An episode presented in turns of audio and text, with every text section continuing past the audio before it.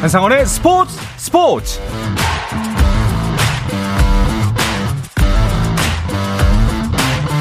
스포츠가 있는 저녁 어떠신가요? 아나운서 한상원입니다. 오늘 하루 이슈들을 살펴보는 스포츠 타임라인으로 출발합니다.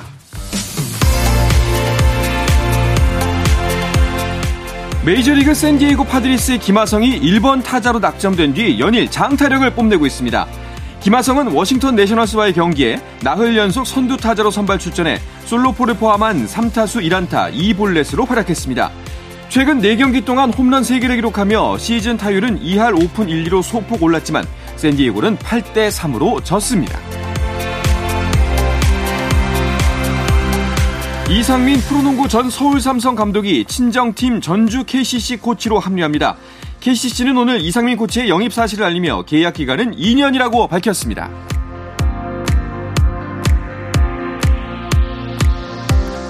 (17세) 이하 축구대표팀이 아시아 축구연맹 아시안컵 8강전에서 태국을 꺾고 4대1로 준결승에 진출했습니다. 이로써 대표팀은 이번 대회 4위까지 주어지는 17세 이하 월드컵 본선행 티켓을 확보해 2회 연속 월드컵 본선 무대를 밟게 됐습니다. LPGA 투어 신예 중국의 인러닝이 메이저 대회인 KPMG 여자 PGA 챔피언십에서 우승을 차지했습니다. 인러닝은 최종 합계 8언더파로 2위 사소 유카를 한타차로 제치고 우승 트로피를 들어올렸습니다. 3라운드까지 선두와 한타차 단독 2위였던 신지은은 최종 5언더파 공동 8위로 내려앉았고 김효주와 고진영은 나란히 1언더파 283타로 공동 20위에 자리했습니다.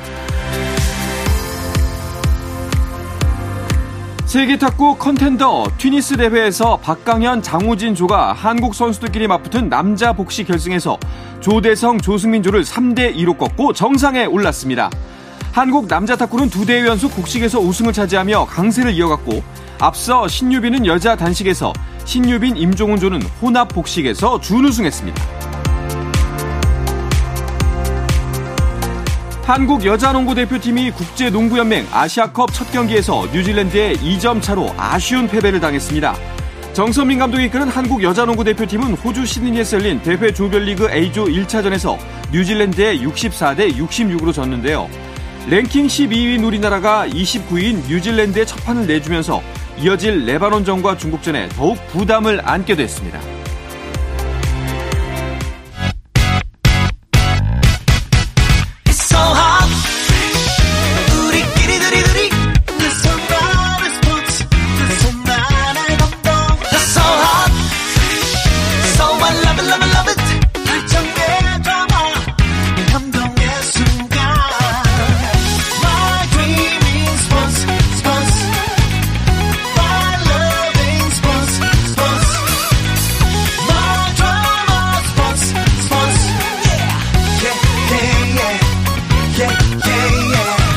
스포츠 스포츠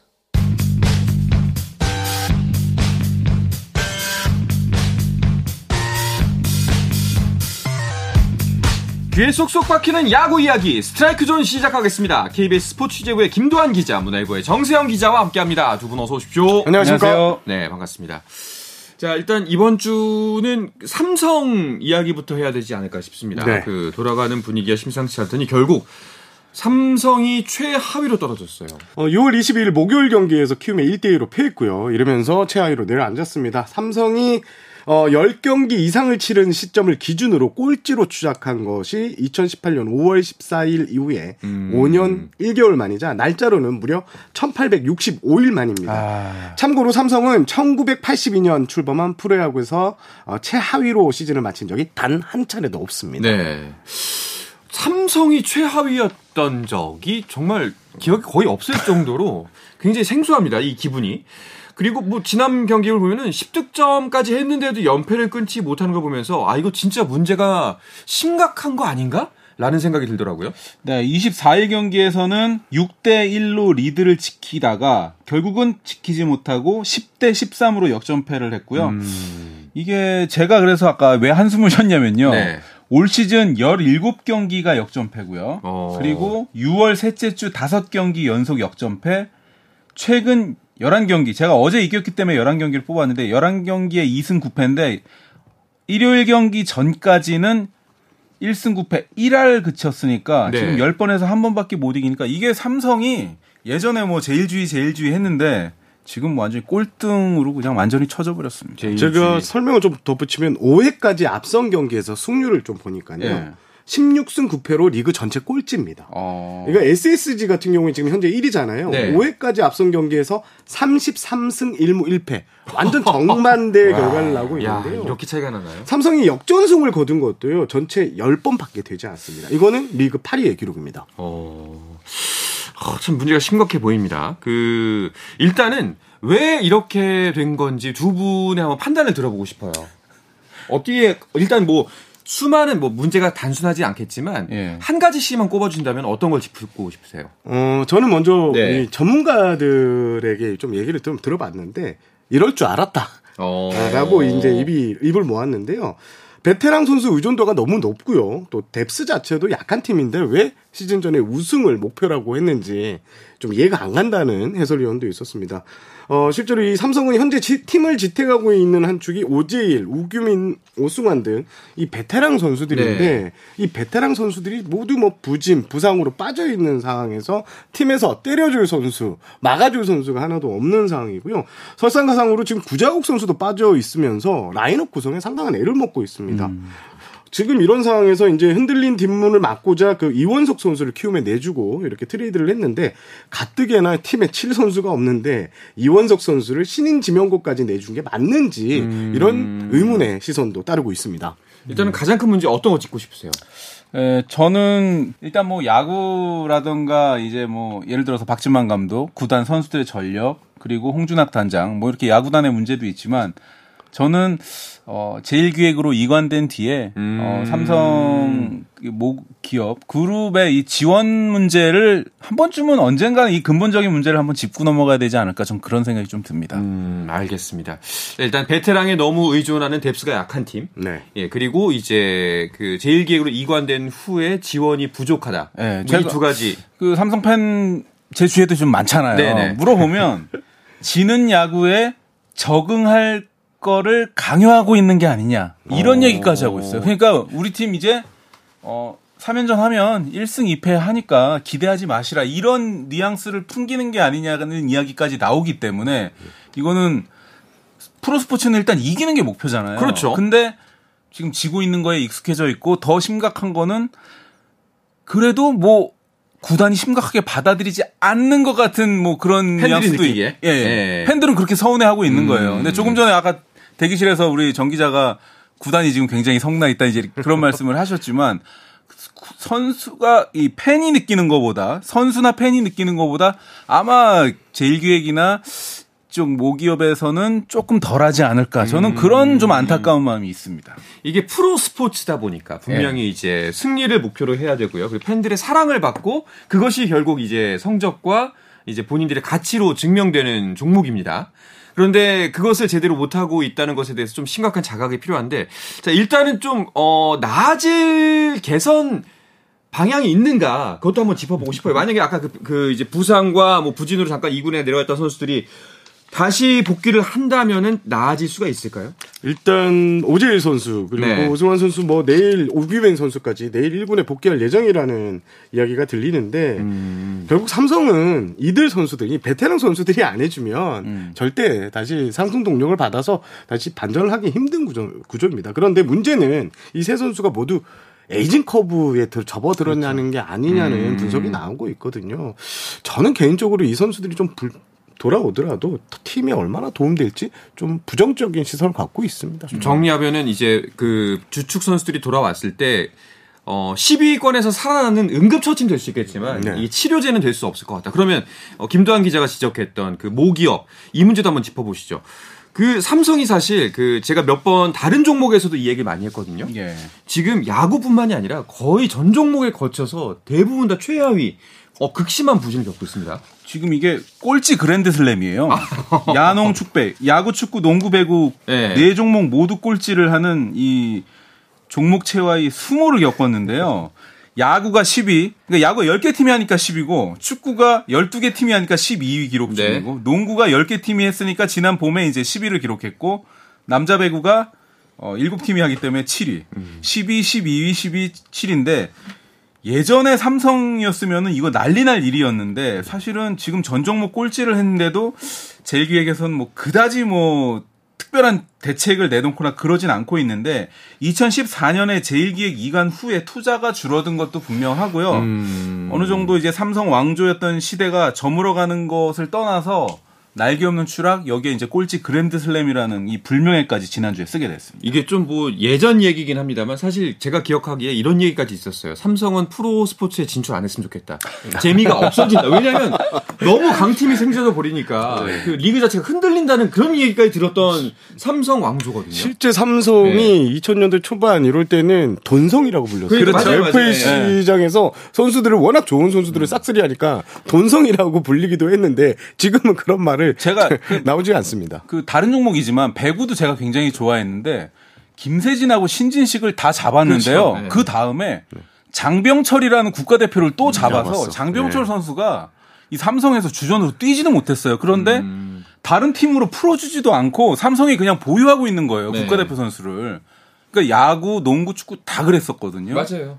그런데 이게 지금 이제 뭐 건불 10년이라는 이야기는 있지만 지금 제일기업 이관 후에 삼성 라이온즈가 2016년부터 9등, 9등, 6등, 8등, 8등 그리고 2020년대 들어와서도 지금 계속, 이런 상황입니다. 일단 보니까 2000 삼성이 삼성 스포츠단이 제일기가 계속 관리를 하고 있는데 2014년 축구단을 시작으로 했고요. 그렇죠. 야구단이 2016년 1월부터거든요. 공교롭게도 말씀 그 말씀해 주신 대로 2016년 이후 삼성은 재작년 그 정규리그 2위 그게 최고 성적이고 나머지는 예, 전부 하위권이었습니다.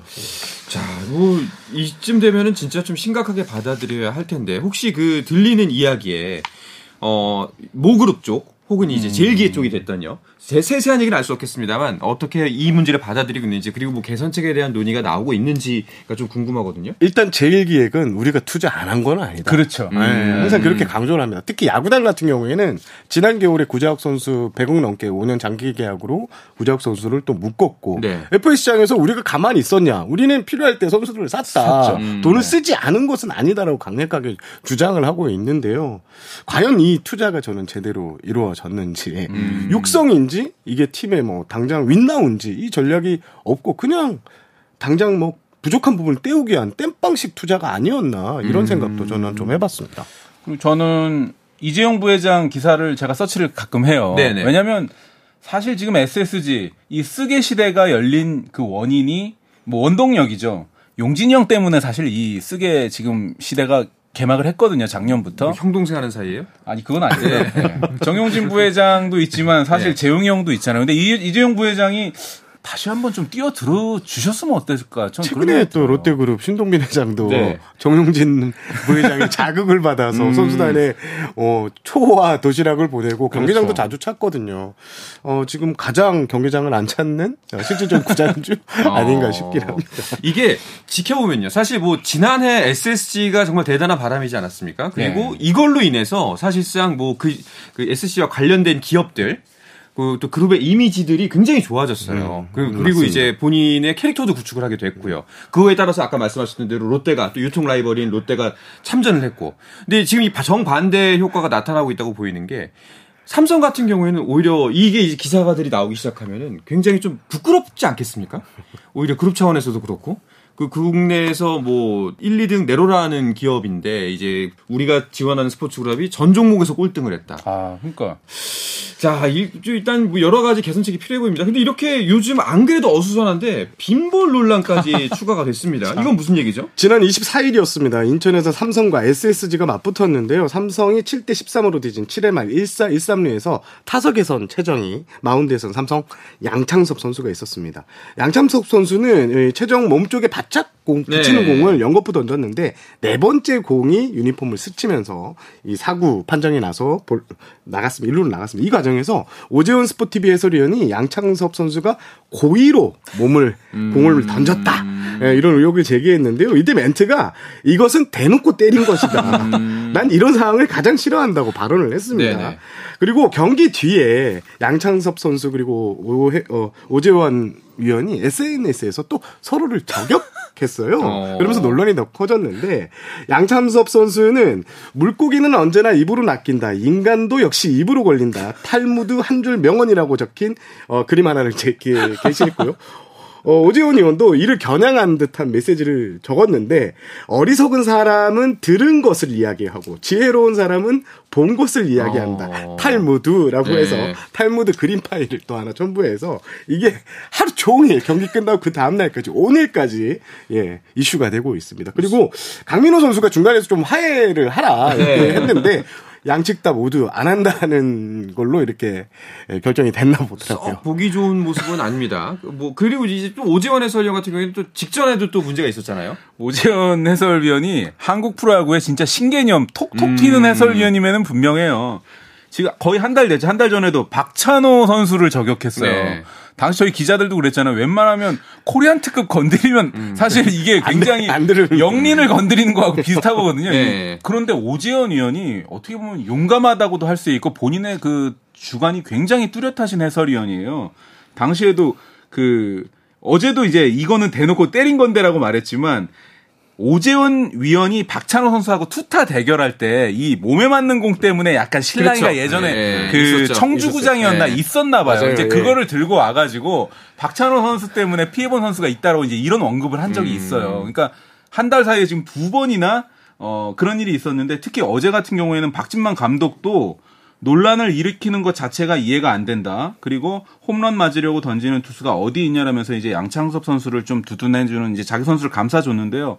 오재현 위 해설위원까지 끼인 데다가 꼴찌인 삼성까지 지금 이게 연루가 되면서 어제 오늘 뭐 엄청나게 회자가 되고 있습니다. 어, 오재현 해설위원이 지난 10일 그 마산에서도 한번 멘트 실수가 또 있는데 있었죠. 네. 예. 마산 중학교 학생이 이제 시구를 했고요. NC에서 야구를 하는 게 목표다라는 이런 이야기를 했습니다. 그러자 어, 오재현이 해설위원이 인생은 만만치 않다.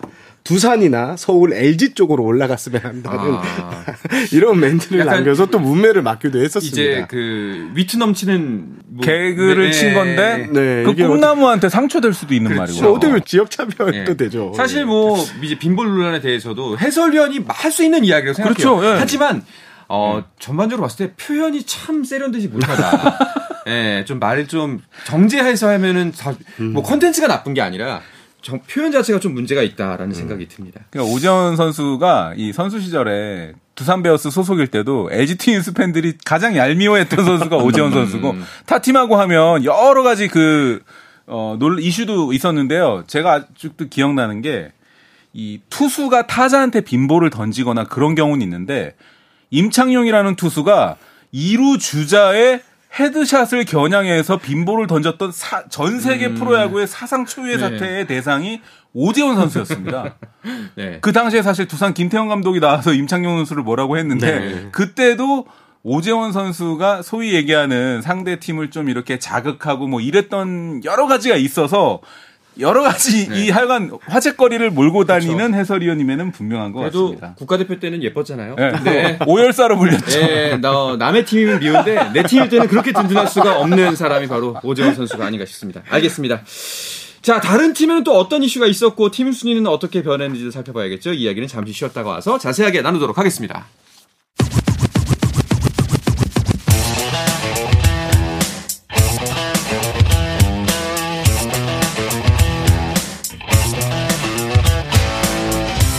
짜릿함이 살아있는 시간 한상원의 스포츠 스포츠 자, 야구계 이슈부터 논란까지 정확하게 짚어드립니다. 귀에 쏙쏙 박히는 야구 이야기 스트라이크 존 문화일보의 정세영 기자, KBS 스포츠 취재부의 김도환 기자와 함께하고 있습니다.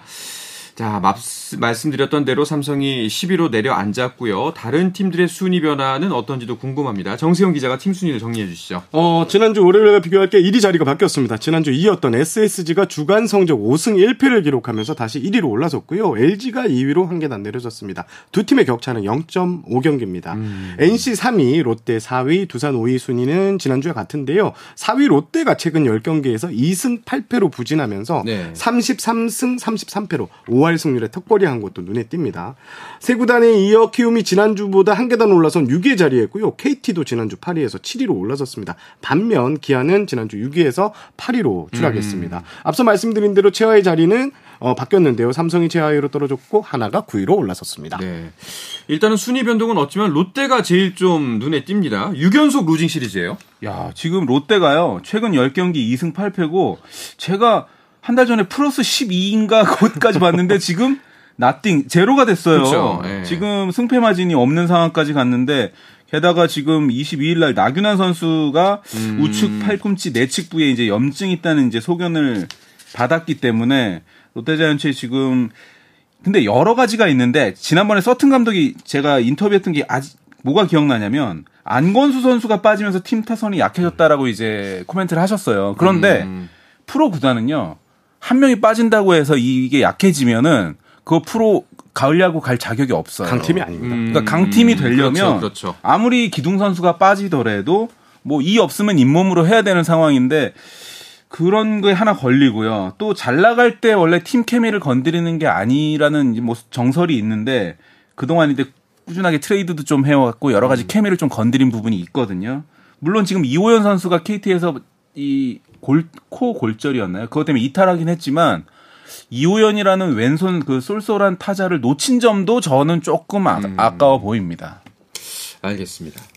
자, 그 반면에 두산이 또 치고 올라오고 있습니다. 어, 어제는 또 대승을 거뒀어요. 아, 어제 두산이, 최근에 두산이 맞나 싶을 네. 정도로 두산이 최근 경기에서 3점 이상 뽑는 게 엄청 그렇죠. 힘들었거든요. 어제는 20안타, 17득점으로 키움 마운드를 거의 뭐 두들겼습니다.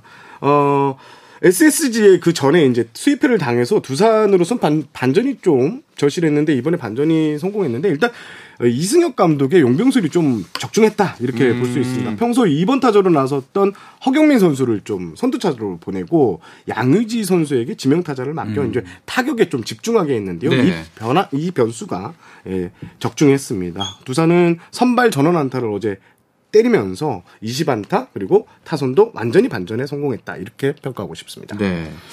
자 그리고 그 밑에 자리하고 있는 키움 같은 경우에는 어 맥키니 선수가 데뷔전을 가졌네요. 맥키는 선수 4이닝 5안타 3볼넷 2탈3진 2실점 좀 난조를 보였는데요. 음. 어, 맥키니 선수는 이제 KBO 리그에서 5년간 활약했던 에릭 요키시 대체 선수로 네. 한국 무대에 입성을 했는데 제구가 괜찮을 것이다. 그리고 뭐 전체적인 뭐 밸런스나 이런 게 좋을 것이라 했는데 어제 82개를 던졌는데요. 어, 1회 이후 추가 실점은 없었지만 구속도 좀 아쉬웠고 제구력 면에서도 좀 합격점을 받지 못했습니다. 네.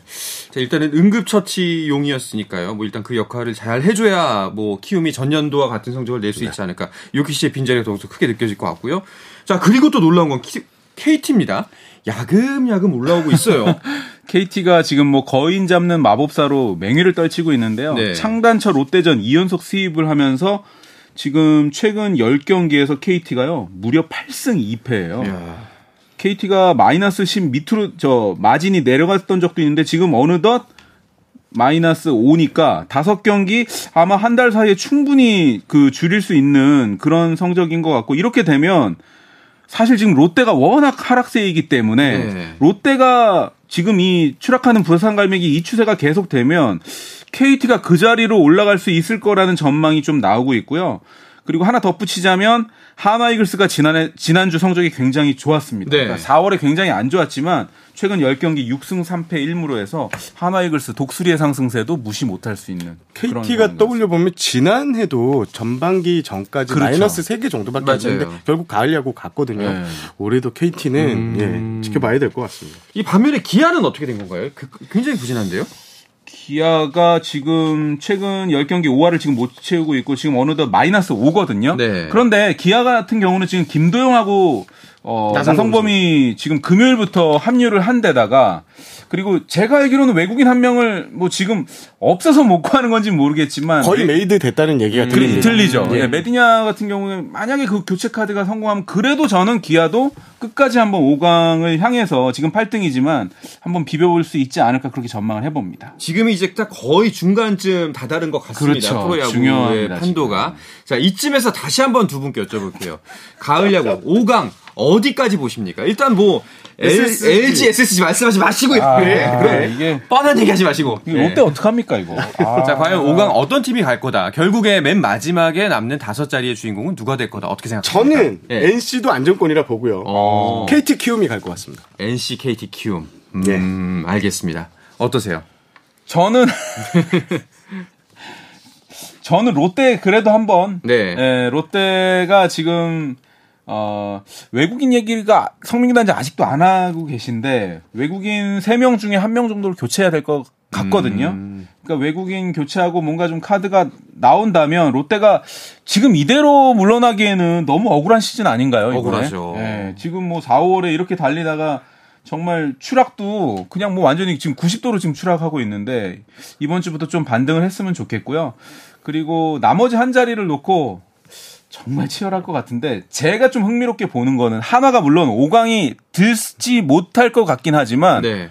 지금 5월 이후로는요 거의 5할 가까이 지금 하고 있거든요. 매경 매경 성적이 10승 10패. 그러니까요. 5월입니다. 6월이 그렇잖아요. 지금 하나 이글스가 고춧가루 부대로 맹위를 떨칠 것 같은 그런 예감이 듭니다. 알겠습니다.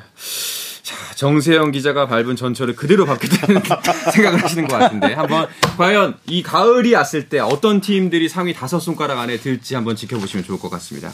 자, 그리고 마지막으로 어, KBO 올스타 베스트가 있었는데 득표 최다 득표의 영예를 이정우 선수가 안았네요. 네, 120만 표가 넘게 받아서 1위에 올렸고요. 예. 김민석 선수, 롯데 아. 김민석 선수가 고졸 신인으로 역대 네 번째로 베스트 오. 예, 10위에 포함이 됐는데 그리고 올해 좀 특징이 10개 구단 체제 이후 처음으로 모든 팀에서 한 명 이상의 선수가 팬투표로 올스타에 야. 선발됐습니다. 이게 좀 가장 특이점입니다. 그리고 롯데가 7명으로 드림 올스타에 가장 많은 올스타를 원래 펼쳤습니다. 10명이었었어요. 성적 때문에 떨어져가지고. 아, 심지어? 줄어든 알겠습니다. 자, 이제 또 장마 때문에 이번 주는 야구 경기가 많이 없을 수도 있는데요. 또 이게 끝나고 나면은 오스타전도 있고 또 다시 한번 뜨거운 여름을 야구와 함께 보낼 수 있을 것 같습니다. 자, 이야기를 끝으로 이번 주 스트라이크 존은 마무리하겠습니다. KBS 스포츠 취재부의 김도환 기자, 문화일보의 정세영 기자 함께 했습니다. 두 분 고맙습니다. 감사합니다. 자, 내일도 저녁 8시 30분에 뵙겠습니다. 한상원의 스포츠 스포츠!